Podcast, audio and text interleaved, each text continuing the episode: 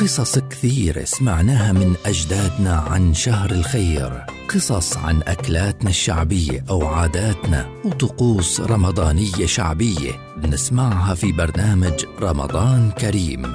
رمضان كريم برنامج رمضاني يصحبنا فيه الحكوات حمز العقرباوي خلال شهر رمضان في مثل هذا الموعد عبر أجيال.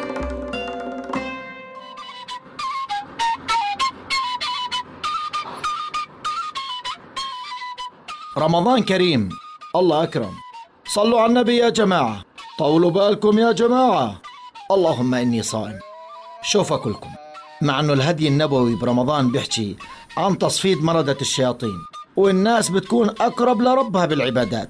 إلا إنه في بعض الناس برمضان بيكون خلق هذيك وعقلها براس مناخيرها. وعقولة المثل عن هذول الناس بالذات. احكي مع كليل الأصل ولا تحكي مع الصايم وقت العصر. ما هو؟ الناس اللي بتسهر طول الوقت وفيش نوم وملحوقين بالشغل وبصحوا متأخرين ومصاريف كتيرة ونفس مفتوحة وشرشة مكروحة ولا بسم الله ولا الحمد لله. جيب بدها تروك الحالة معهم؟ فبتلاقيهم معصبين ومحملين الدنيا جميلينهم صايمين. برمضان وانت مروح من شغلك. خصوصا إذا بدك تتنقل من مدينة لمدينة. بتشوف تشيل مستعجل. تشيل بزمر وما حدا راضي يطول باله ويهدي أعصابه. البلد بالنهار رايكة وقبل المغرب بربع ساعة بتكون بكيانة.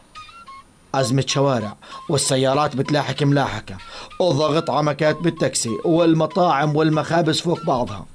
والناس كلها معزومة وراكبة سياراتها والحك يا حبيبي قبل ما تكون القيامة عاد رمضان فرصة لنخفف الكرش.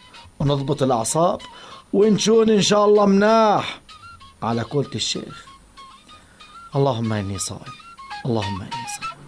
رمضان كريم.